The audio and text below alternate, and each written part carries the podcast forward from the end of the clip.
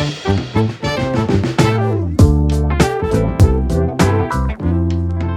Ahojte milí posluchači, vítam vás pri ďalšom Startida podcaste.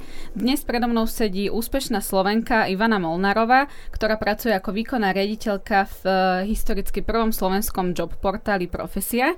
A dnes sa budeme prevažne rozprávať o tom, aké future skills alebo teda aké zručnosti budú ľudia v budúcnosti potrebovať, ale aj o tom, ako, ako si Ivana vybudovala eh, vlastne pozíciu výkonnej riaditeľky eh, po tých rokoch skúseností. Takže vítam vás Ivana, dobrý Dobrý deň, ďakujem, že ste prišli. Dobrý deň. Uh, prejdeme rovno k prvej takej otázočke na telo, možno by som to nazvala. Uh, ocitla ste sa niekedy vy sama v situácii, keď ste bola podceňovaná kvôli tomu, že ste žena?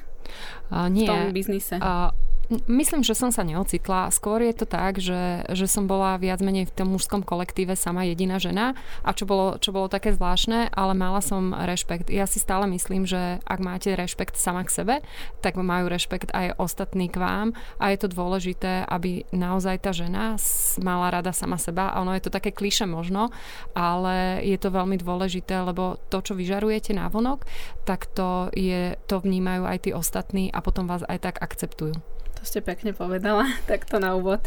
E, dobre, portál Profesia pozná takmer každý podľa mňa na Slovensku, ale váš príbeh možno nepozná každý.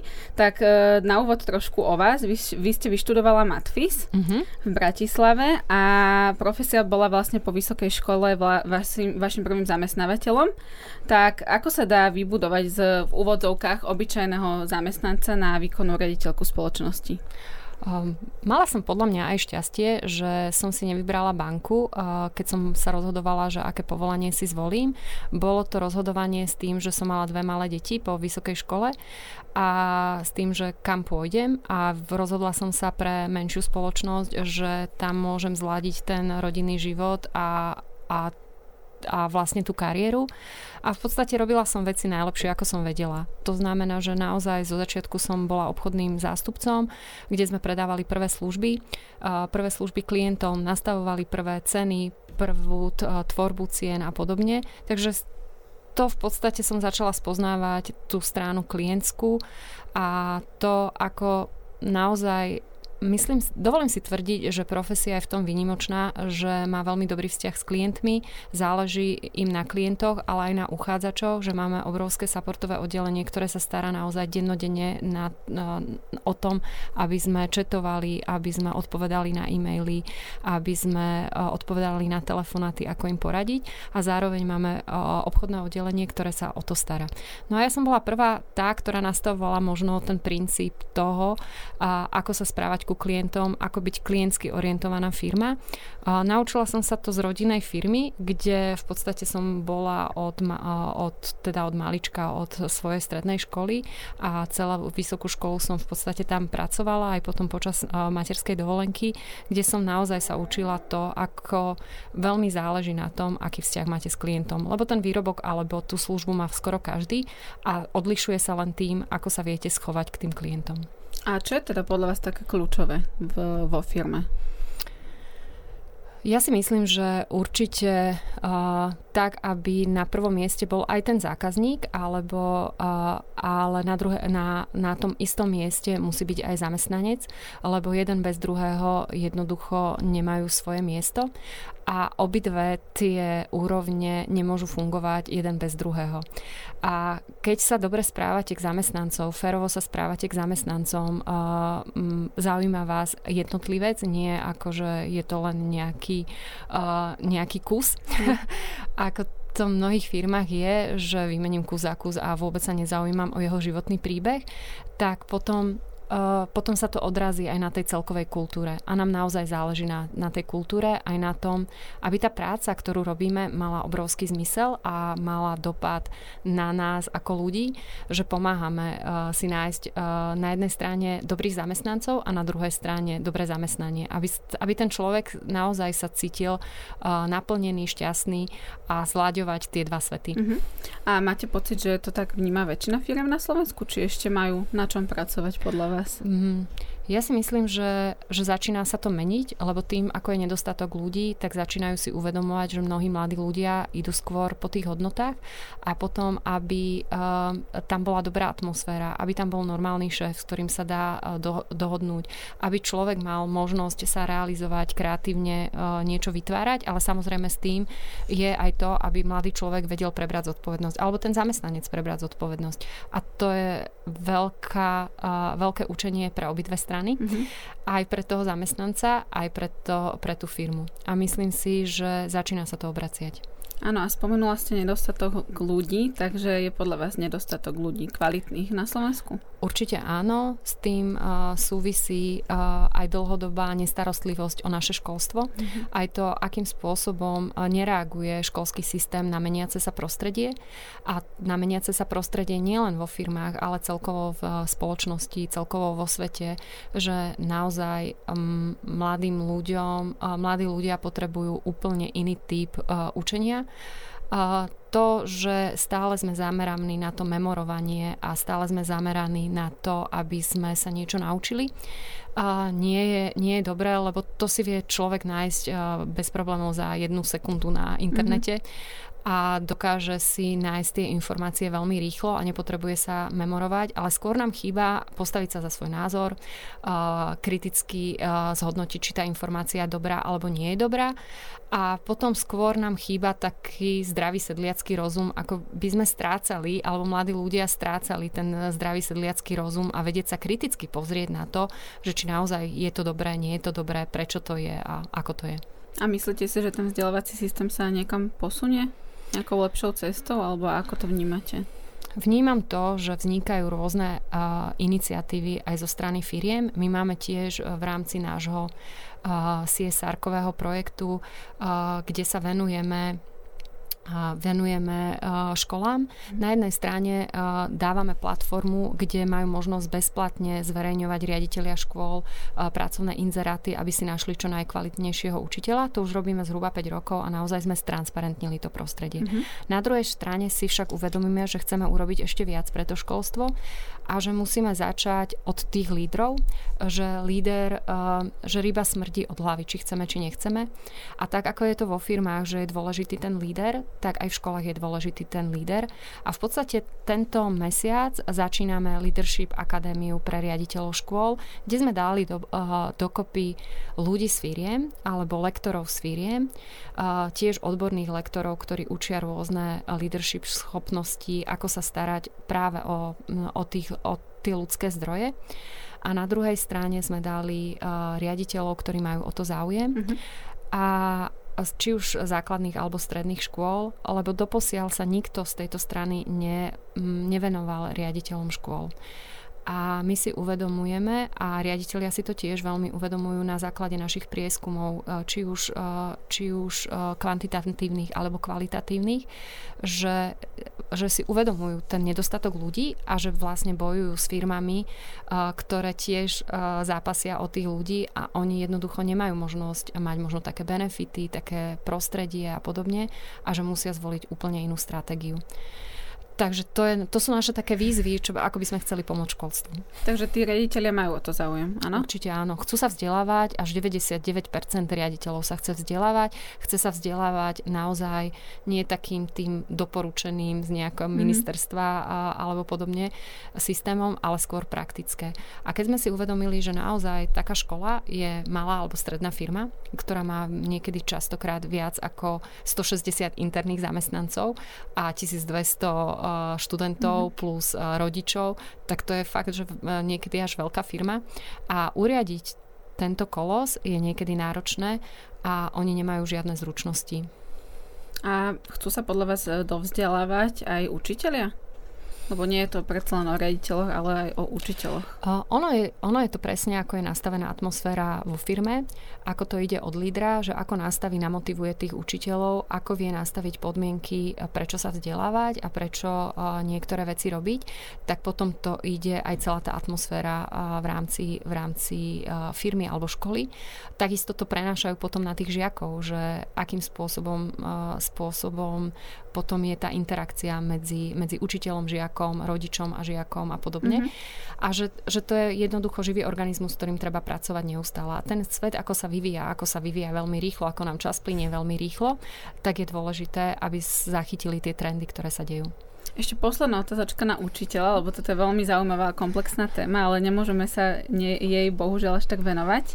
Tak ako vy vnímate status toho učiteľa na Slovensku? Lebo predsa len v iných krajinách, ktoré majú to školstvo a ten vzdelávací systém taký rozvinutejší a lepší, by som povedala, tak skrátene, tak tam je ten učiteľ vnímaný možno ako tu právnik, lekár a proste mm-hmm. má lepší status, že ako je vnímaný učiteľ tu u nás na Slovensku.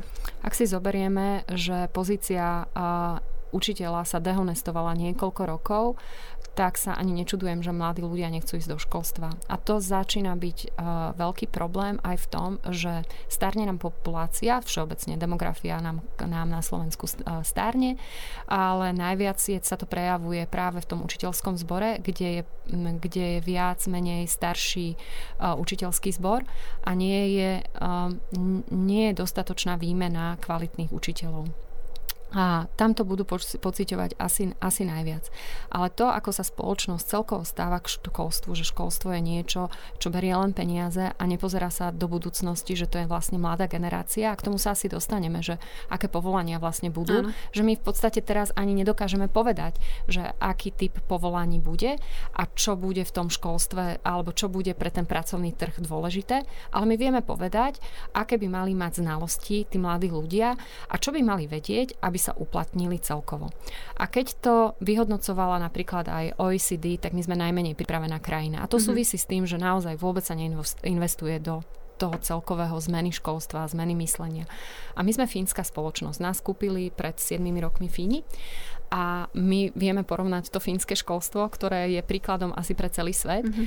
a vidíme, ako, aké postavenie, ako sa správa aj tá spoločnosť, eh, ktorý, ktorým sme, ako to je, eh, ktorý sme súčasťou, ako sa správa k statusu učiteľa. A to je naozaj úplne niečo iné. A to, keď si neuvedomíme, že, že vzdelávanie nie je o tom titule a o tom, aby som mal papier, ale o tom, aké mám vedomosti a tie vedomosti a znalosti sú dôležité, tak potom sa to nezmení. A musíme začať od seba. Aby sme aj my tlačili na tú spoločnosť, že naozaj tie to, čo vedia naše deti, alebo to, čo získajú, aké zručnosti získajú, tak to je to najväčšie, naj, najväčší dar a najväčšie najväčšie ocenenie pre tú spoločnosť. Ja mám dvoch synov, ktorí obidvaja študujú v zahraničí a keď to porovnávam, tak, uh, tak vidím, že oni naozaj sa učia cez tie praktické príbehy, mm-hmm. cez tie case studies, uh, cez to, aby diskutovali, riešili problém, že oni má, on, im príde uh, do, uh, do školy uh, šéf firmy a reálne riešia reálnu potrebu tej mm-hmm. danej firmy alebo reálny problém, ktorý sa stal. A to, to je jediný, jediný spôsob, aby tie deti začali iným spôsobom premýšľať, aby naozaj sa nememorovali, ale diskutovali mm-hmm. a hľadali, hľadali riešenia, lebo častokrát to súvisí aj s tým, že mladí ľudia nevedia preberať zodpovednosť a to súvisí aj s tým, že nikdy nemuseli. Že aj tí rodičia, častokrát my ako rodičia urobíme pre nich všetko a oni nemusia preberať tú zodpovednosť. Mm-hmm. A potom zamestnávateľ je nešťastný, lebo ich to, ne, lebo ich to musí učiť a niekedy to trvá, trvá oveľa dlhšie a niektorí sa to ani nenaučia. Mm-hmm. A vy ste spomenula ešte, že máte deti a že študujú v zahraničí, takže nedali by ste ich študovať na Slovensku? Uh, ja som im povedala, že môžu si vybrať uh, ľubovoľnú školu okrem Slovenska. tak ste to vyselektovali. Dobre, poďme teraz ešte trošku k vám. Uh, vy ste v roku 2013 e, získala ocenenie Top žena slovenského biznisu. Uh, je v dnešnej dobe podľa vás ťažké získať alebo vybudovať si takýto status ako žena, konkrétne ako žena? Um, ja si myslím, že je, lebo celá tá spoločnosť je nastavená stále stereotypne a stále tie vzorce sú stereotypné.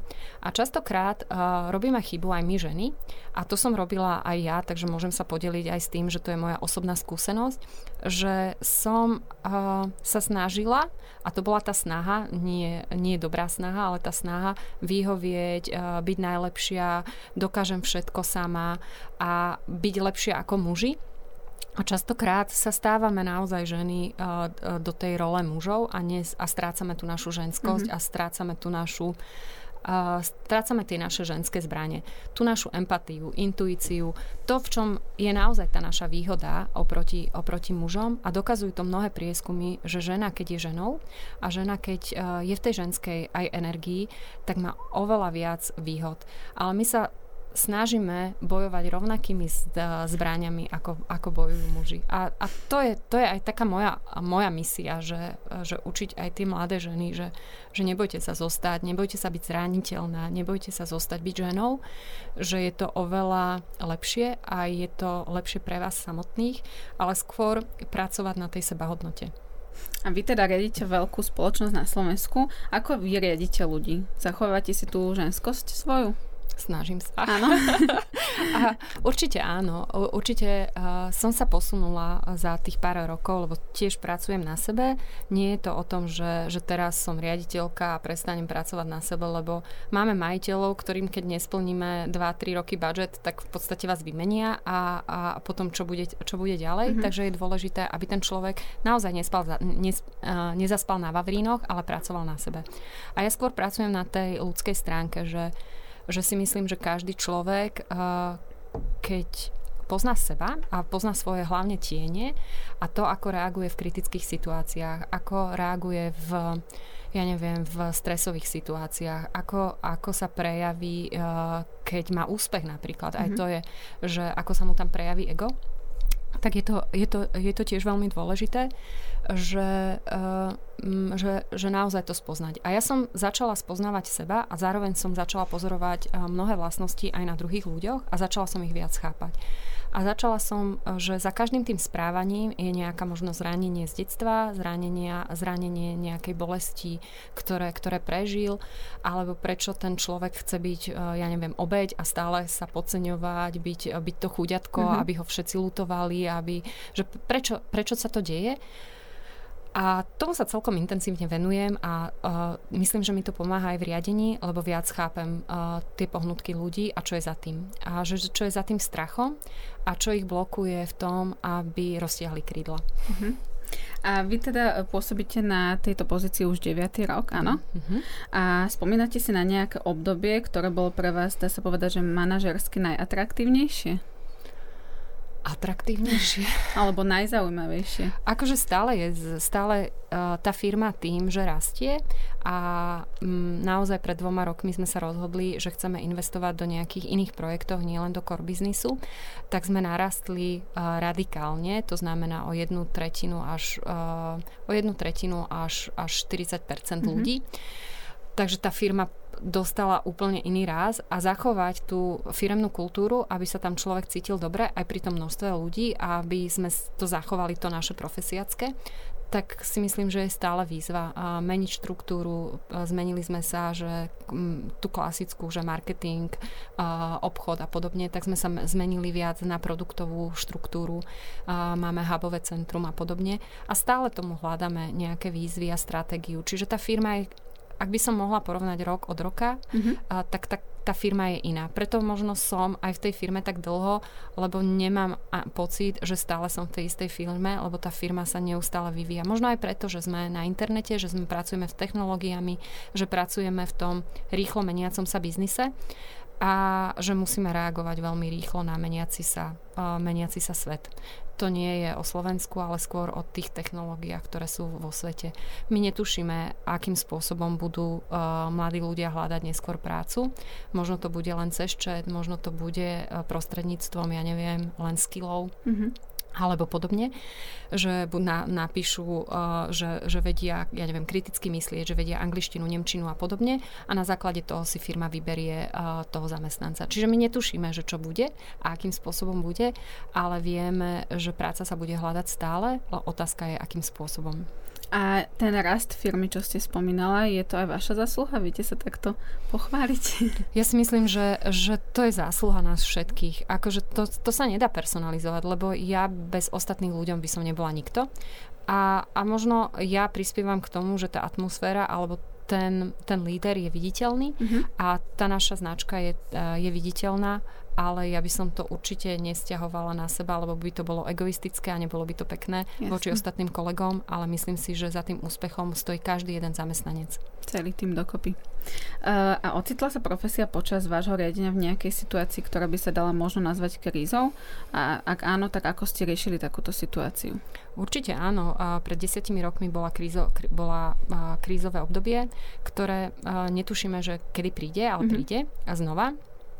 A, uh, a v podstate s behom jedného roka sme prišli o množstvo pracovných príležitostí alebo tých platiacich klientov, mm-hmm. ktorí zrazu nepotrebovali uh, z dňa na deň hľadať nových zamestnancov, lebo naozaj, ako padla Lehman Brother uh, banka, tak my sme okamžite to pocitili v našich štatistikách a vtedy sa datuje d- deň, kedy začal klesať počet pracovných pozícií a klesal niekoľko rokov. Mm-hmm.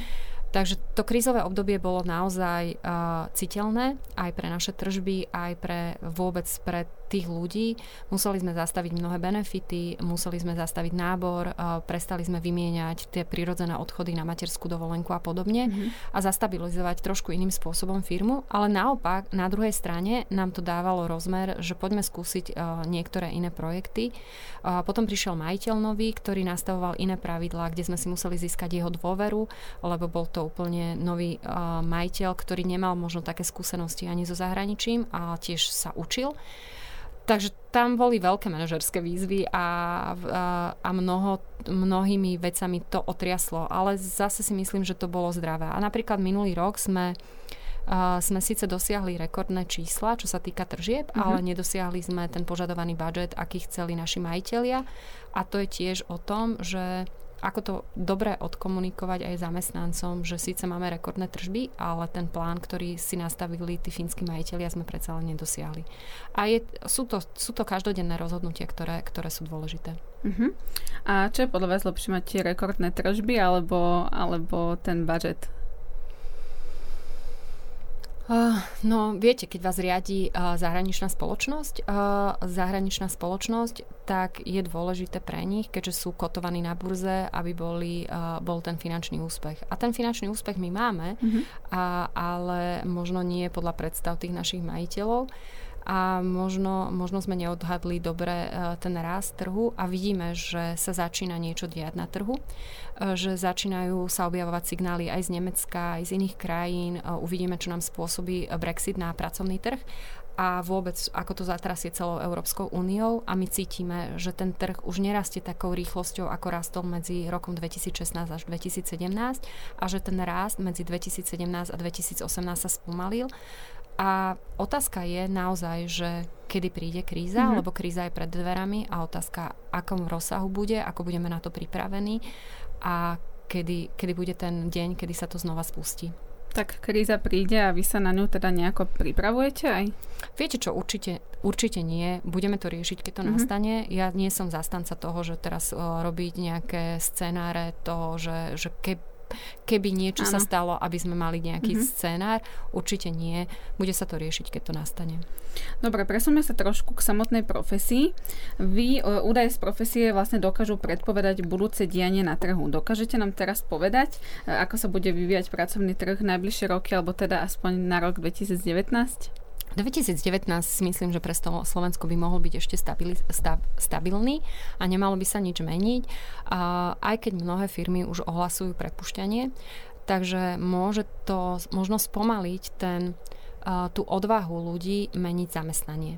Môže to spomaliť možno absolventov, ktorí si budú hľadať prácu treba po štátniciach alebo po maturite v máji ale nemyslím si, že by sa malo niečo radikálne zmeniť. Otázka bude roku 2020, mm-hmm. že akým spôsobom sa to premietne potom do ďalšieho roku, ale určite uh, sa treba pripraviť aj na, na také horšie časy a preto je dôležité, aby tí ľudia, uh, tak ako ako ja hovorím, že netreba zaspať na vavrínoch, ale je dôležité, dôležité na sebe pracovať, že teraz mám prácu, a tak už teraz nemusím na sebe nič meniť a uspokojím sa s tým, čo mám. Nie, je to, nie je to tak. Dobre, takže my sme sa teraz rozprávali o tom, ako bude vyzerať celý ten pracovný trh v roku 2019 a poďme ešte ostať v tom roku 2019. Vy chystáte cez profesiu, profesiu Festival príležitosti. Uh-huh. Uh, povedzte nám niečo viac o tomto podujatí a prečo majú vôbec uh, takéto podujatia podľa vás význam ešte? Uh, my sme sa zamýšľali, uh, asi pred desiatimi rokmi to podujatie vznikalo a, a veľmi som hrdá, že už má 10 rokov, lebo to, to je také moje bábetko a veľmi sa z neho teším. A, a, a sme rozmýšľali, že akým spôsobom uh, prejsť na ten offline trh. Lebo jedna vec je byť na online, na online a byť uh, v tom virtuálnom svete, ale na druhej strane si uvedomujeme, že aj napriek tomu tým technológiám, virtuálnemu svetu je veľmi dôležité, že tí ľudia sa stretávajú aj z očí v oči a jednoducho sa stretnú na tom podujatí, kde majú možnosť stretnúť najväčšie množstvo zamestnávateľov, inšpirujúcich ľudí, ktorí sú naozaj si prešli nejakou cestou. Prešli si určite zaujímavú cestu aj úspechu, aj neúspechu, ako sa spametali z tých neúspechov. Takisto sú tam projekty, ktoré začínali od nuly a tiež nevedeli, že či úspejú, ale v podstate mali odvahu niečo začať robiť z málo peňazí a snažíme sa inšpirovať ľudí, že keď si nenájdete zamestnanie a ste nešťastní, nezúfajte, lebo máte možnosť robiť možno to, čo vás baví a nikdy ste si nemysleli, že to môže byť váš biznis, ale tu sú ľudia, ktorí vám ukážu, ako sa to môže dať urobiť. Potom je tam rôzne testovanie, že aby ľudia naozaj stále riešime, že či sa vedia dobre ohodnotiť, eh, čo mm-hmm. sa mhm. týka jazyka, alebo čo sa týka z nejakých IT zručností alebo podobne.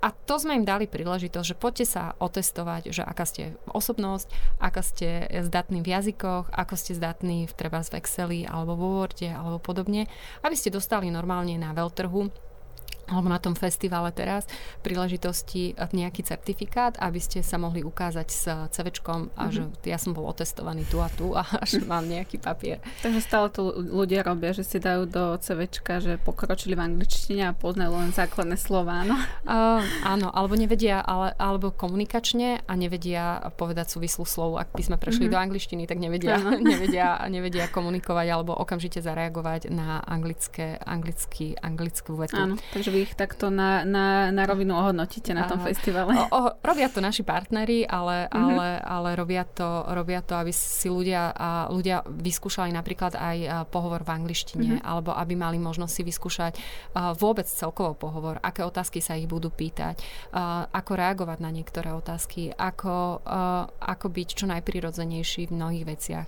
Čo ja viem, od fotografovania cez čokoľvek, malovanie, odporúčanie, ako sa obliec na pohovor, tak všetky tieto rady tam sú. A ja som rada, že sa to rozrastlo naozaj na festival, že teraz uh, minulý rok uh, bolo viac ako 200 zamestnávateľov, plus tam bolo, ja neviem, obrovské množstvo speakerov, že prišlo skoro 20 tisíc ľudí na ten, uh, na, na ten náš Profesia Days, mm-hmm. veľtrh a že, že tých ľudí bolo obrovské množstvo. A teraz uh, je desiatý ročník, takže chystáme mnohé novinky a chystáme tzv. ostrovy príležitosti. Mm-hmm. Aj, aj z toho hľadiska, že sme počúvali ľudí, ktorí vypisovali dotazníky, že aký typ pracovných pozícií by chceli, alebo že čo všetko by tam chceli mať, uh, čo ich vlastne zaujíma a pridali sme mnohé, mnohé nové veci. Budú tam školy, lebo spolupracujeme s Bratislavským samozprávnym krajom, takže budú tam aj stredné školy, aby mali možnosť si vybrať stredoško- eh, budúci stredoškoláci alebo rodičia, akú strednú školu chcú. Potom tam bude, budú prednášky v oblasti marketingu, lebo marketing je veľký záujem, takže tam bude mhm. množstvo prednášok o marketingu. Takže tých noviniek uh, bude, bude veľa. Pomáhajú nám robiť mnohé osobnosti kampaň, ktoré s nami boli trebárs od začiatku. Mm-hmm. Veríme, že príde aj prezident, ktorý uh, ohlasoval aj svoju prezidentskú kampaň mm-hmm. ešte pred uh, 6 či 7 rokmi na, práve na našom podujatí a, a cez Dobrého aniela. Tam bol uh, odprezentovať a vtedy zvažoval tú uh, prezidentskú kampaň. Takže ja si myslím, že to bude zaujímavé aj z hľadiska pestrosti osobnosti, aj z hľadiska uh, celebrit. mm-hmm. a, ale bude to samozrejme hlavne o tej práci a o tých zamestnávateľov, ktorí prídu ponúkať zaujímavé pracovné miesta. A viete nám prezradiť ešte nejaké zvučné mená okrem pána prezidenta Kisku? A ja dúfam, a to ešte nemáme potvrdené z prezidentskej kancelárie, takže my dúfame, Jasne. že príde, akože zobral záštitu, ako každý rok, ale veríme, že teda príde. A určite tam bude Rytmus, mm-hmm. Saifa.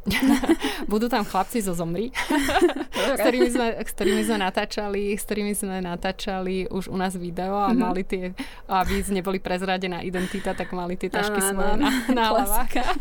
Klasicky. Ale bude tam uh, Felner, mm-hmm. zakladateľ Buba a podobne. Ten bol u nás ako prvý na podcaste. No, tak, tak on, on bude... Takže akože fakt, že zaujímaví ľudia, bude tam uh, Rastio Kulich z Google, mm-hmm. uh, fakt, že za tých 10 rokov sa nám tam vystriedalo množstvo zaujímavých osobností, ktorí sa niekam posunuli a my budeme zvedaví kam za tých 10 rokov a, a, a, a myslím si, že ľudia sa majú na čo tešiť. Tak držíme palce, nech to vidí všetko. Poďme trošku ešte k profesiám. Ktoré ľudia majú teraz podľa vás najväčšiu šancu uspieť na trhu? Alebo v budúcnosti, lebo ľudia sa obávajú, hej, že nahradia nás roboty a neviem ako ďalej, ale... Ja budem uh, prezentovať aj tému, že uh, ako ako nás nenahradí robot, alebo že, že, že ako si udržať pracovné miesto, aby nás nenahradil robot a čo sú tie znalosti, a, znalosti a vedomosti, aby nás ten robot nenahradil. Mm-hmm. A robot je niečo, čo vykonáva rutinnú opakujúcu sa činnosť, ktorá je väčšinou nudná a ktorá je, kde je uh, veľká chybovosť a nahradí možno činnosť, ktorá nie je možno populárna ani medzi mladými ľuďmi, ani vôbec medzi ľuďmi, lebo nás to nebaví. Ale o čo bude záujem, je určite o ľudí, o, ktorým, o ktorých sme sa už načrtli a rozprávali, o to, ktoré má logické analytické myslenie, ktorý sa vie pýtať prečo, ktorý, ktorý uh, kriticky myslí, vie prezentovať, vie argumentovať, uh, vie prebe, preberať zodpovednosť, má dobrý prístup práci a dôležitá vec je, že sa chce učiť. Lebo to je častý problém mladých ľudí, že oni si myslia, že skončia školu a už sa nemusia vzdelávať. A tam je dôležité, že už nie je dôležitá možno ani tá škola, ale to, aký máte prístup k práci a akým spôsobom sa chcete na sebe pracovať a ako sa chcete učiť. Lebo to si myslím, že firmy už pochopili, že to školstvo je aké je a že na to sa nemôžu spoliehať, ale je dôležitá tá osobnosť toho človeka Najdôležitejšia vec, ktorá je, je samozrejme jazykovo vybavený človek, aby angličtina bola ako samozrejmosť, ako, ako môj druhý jazyk. A ten tretí jazyk je veľmi dobrý doplnok a už sa berie, že aký typ jazyka mám. Takže to sú ľudia, ktorí sa budú hľadať a ktorí sa nestratia ani v budúcnosti a budú veľmi dôležit, dôležité, že ako, ako, ako vedia vôbec na tom pracovať. A my to vidíme už aj v našich štatistikách. Ja som robila uh, pre, uh, pre nadáciu Pontis, sme robili uh, vyučovaciu hodinu v This is 21, to bola taká, taká, taká kampaň, že lídry išli do školy učiť nejaký predmet. Mm-hmm. A tam sme v podstate vyťahovali štatistiky k tomu, že ako sa menia požiadavky firiem. A požiadavky firiem sa menia jednoducho, že pred 5 rokmi väčšina tých požiadaviek, ktoré dávali uh, firmy do uh, pracovných pozícií, bolo, že 8 hard skills, to znamená, že čo všetko musíš vedieť od Wordu uh, cez, cez, ja neviem, Excel a podobne. Uh-huh. A teraz v podstate za tých 5 rokov sa požiadavky úplne zmenili a naozaj okrem jazyka sú všetko soft skills. Mm-hmm. A, a všade sa vystupuje príjemné, vystupo, uh, príjemné vystupovanie, analytické myslenie, ochota učiť sa, ochota byť flexibilný a podobne.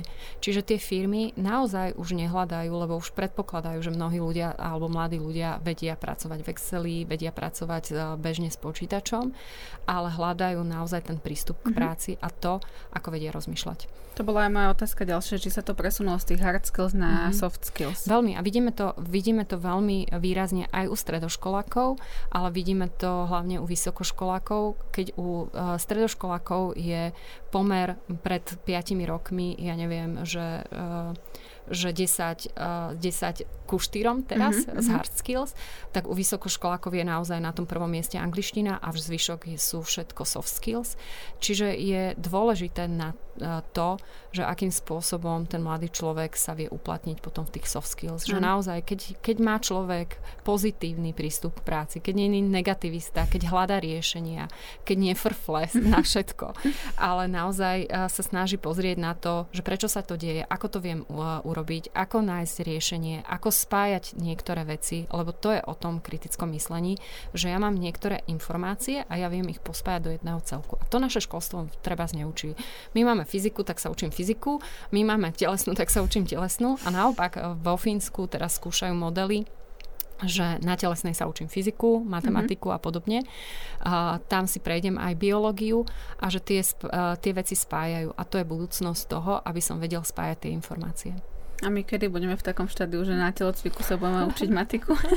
to vám neviem povedať. Ja verím, že čo skoro, lebo že to, že to už konečne niektorá vláda pochopí, že, že tá budúcnosť mladých ľudí je dôležitejšia ako, ako to, ako sa hádame o niektoré veci. Dobre, teraz sme preberali skôr tie zručnosti, uh-huh. ale čo sa týka tých pracovných pozícií, tak ktoré pracovné miesta budú rokmi úplne, že zaniknú a ktoré sa naopak, že vytvoria? Uh, Nepovedala by som hneď, že, že možno zaniknú, ale budú v niektorých... Uh, to, čo som spomínala, tie rôzne uh, účtovné operácie alebo v bankách operácie, ktoré sa jednoducho stále opakujú a ktoré vie, vieme rýchlo nahradiť. Takisto vo výrobe mnohé, mnohé pracovné pozície, ktoré vedia nahradiť, nahradiť uh, ten robot. Ale čo budú pozície tej budúcnosti, bude určite, pozície, ktoré sú analytické, alebo analytici, potom potom rôzni finanč, finančáci alebo podobní, že, ktorí vedia spájať tie uh, finančné informácie. Ale takisto aj budú mnohé, uh, mnohé pracovné pozície v oblasti zdravotníctva. Tým, ako nám stárne celková populácia uh, v rámci celej Európskej únie, tak sa bude hľadať určite množstvo lekárov, zdravotných sestier, starostlivosť o starých ľudí a podobne. A to nám väčšinou asi nenahradia tí roboti. ale, ale naozaj uh, rôzni finanční analytici, uh, to už som, to už som spomínala, potom kreatívci, ktorí, ktorí budú naozaj vymýšľať tie kreatívne kampane, marketingové kampane a rôzne podobné pozície. Keď si zoberiem, že, že naozaj mnohé pozície, uh, keď som nastupovala do profesie, ani neboli. Keď si zoberieme, ja neviem, Google Analytics alebo podobní, uh, podobní ľudia, že, že naozaj marketingových pozícií tam vzniklo obrovské množstvo od rôznych a, analytikov, ako vyhodnocujú v podstate práve tie marketingové kampane, dopad na marketing, dopad na sociálne siete, rôzny social media, makery a podobne. A, tak to vôbec, vôbec za tej mojej éry začiatkov nebolo mm-hmm. a mhm. teraz ich je, ich je veľa. Keď som bola prednášať na fakulte v Trnave, na masmediálnej, uh, masmediálnej škole, tak oni napríklad neučia vôbec matematiku na odbore marketingu, mm-hmm. čo je veľká škoda, lebo marketing je teraz o, o vyhodnocovaní, o analýzach, o analytike a podobne a, a všetko jednoducho, tá investícia sa musí vyhodnocovať, ako to, aké, ako to donesie návratnosť a podobne. A tí ľudia nemajú vôbec vzťah k matematike, ani, ani sa neučia matematiku. Mm-hmm. A to je, to je to, ako školstvo nereaguje na tie potreby, čo ten trh potrebuje. Takže učite sa matematiku. Dobre, ešte mám takú otázočku, že na internete nájdeme veľa rebríčkov s tými top skills, alebo teda zručnosťami, keď sa bavíme po slovensky. Tak ktoré budú podľa vás také, že top 5 top skills, alebo 3? Uh, ja ja nepoznám tieto rebríčky, ale určite je to kritické myslenie, analytické myslenie a taký zdravý ten sedliecký rozum. a, zdra- a príjemné vystupovanie a ochota učiť sa. Takže v CV máme uviezť, že zdravý sedliacký rozum, áno. Um, uh, ono sa vás uh, zároveň na pohovore spýtajú, že čo si pod tým predstavujete a že ako, ako ste riešili niečo so zdravým sedliackým rozumom a na to si treba dať pozor, lebo nemôžem uviezť niečo, čo, o čom nemám páru. Mnoho vecí, uh, mnoho ľudí teraz uvádza, že, že mám kritické myslenie a vôbec netuší, čo je to kritické mm-hmm. myslenie, lebo je to populárne, vyskytuje sa to všade, tak asi si to dám do CVčka, ale na tom pohovore treba, ale možno aj v tom CVčku treba u, uviesť, že čo je to pre mňa kritické myslenie. Vy ste na jeseň v roku 2018 uskutočnili prieskum, v ktorom ste sa vlastne respondentov pýtali, v ktorých oblastiach by sa chceli najviac rozvíjať a vzdelávať. Tak uh, vy ste si už aj pripravili medzičasom uh, tú tabulku uh, alebo ten dotazník. Tak aké sú výsledky, o čo majú najviac záujem? Uh, najväčší záujem majú práve o spomínané uh, riešenie problému, komunikačné zručnosti, projektový manažment, leadership, kreativitu, kritické myslenie. Uh, a keď to pozrieme, ako sa to líši uh, medzi pohľaviami, tak vidíme, že muži viac o ten projektový man- management, o to mm-hmm. riešenie problému, naopak ženy skôr uh, tie komunikačné zručnosti, uh, leadership a podobne. Takže aj kreativita. Takže vid- vidno aj tie rozdiely medzi mužským a ženským, čo je, čo je dobré, lebo ja si myslím, že nie je dôležité, aby ten, tá, tá, to vyrovnanie medzi mužmi a ženami bolo aj vekové, nie len medzi tými pohľaviami, ale aj vekovo, že je dôležité, aby ten tým bol naozaj diverzitný, mm-hmm. aby sa jednotlivé tie skupiny doplňali. A vy máte taký tým, áno? Máme. práve skonštatovali, že máme asi viac žien teraz. Mm-hmm. A, a dokonca aj vo vedení. Ženská sila. Ženská sila. A funguje to, áno? A funguje to. Myslím dobre. si, že veľmi dobre. Lebo ženy sú mnoho do, uh, zrelšie, mnohé veci dotiahujú do konca. Mm-hmm a sú také, že preciznejšie, empatickejšie a pre nich je dôležitý ten výsledok, mm-hmm. aj keď by sme, chlapi sú predsa len takí rýchli. Dobre, ale v čom sú lepší chlapi teda, aby sme len nie, nie, nie, ženy ako, nevyzdvihovali? Nie, nie, nie. Chlapi, chlapi sú veľmi dobrí v tej, v, práve v tej logike, mm-hmm. v riešení problému, pozrení sa na veci úplne iným, iným, iným spôsobom, odbúranie tých emócií a pozrenie sa naozaj tým takým pragmatickým štýlom cez čísla cez a podobne. Takže ja, si, ja práve preto hovorím, že je dôležité mať vyrovnaný ten tým. Aj jedni, aj druhý sú dôležití. Nie je jeden lepší a druhý horší. Ale každý má ten iný pohľad a ten iný pohľad je dôležitý. Mm-hmm. Dobre, tak sme teda zvedaví, ako sa bude celý ten pracovný trh vyvíjať a meniť. Ja mám ešte poslednú otázočku na vás. E, v dnešnej dobe naháňania sa neustáleho za úspechom e, ľudia zažívajú veľa stresu. Máte vy niečo, nejakú radu, ako byť úspešný, ako ste vy a zároveň byť taký v pohodičke a nezblázniť sa? Uh, ja si myslím, že keď človek to robí s radosťou, s láskou a má, majú veci zmysel, tak vtedy uh, to vie robiť v pohode. Ako náhle má vnútorný konflikt v sebe, že robí niečo, s čím nie je úplne stotožnený a presvedčený, v tom momente ide do väčšieho stresu a v tom momente sa dostáva do takej uh, nekonečnej špirály a nevie z tej špirály možno vystúpiť.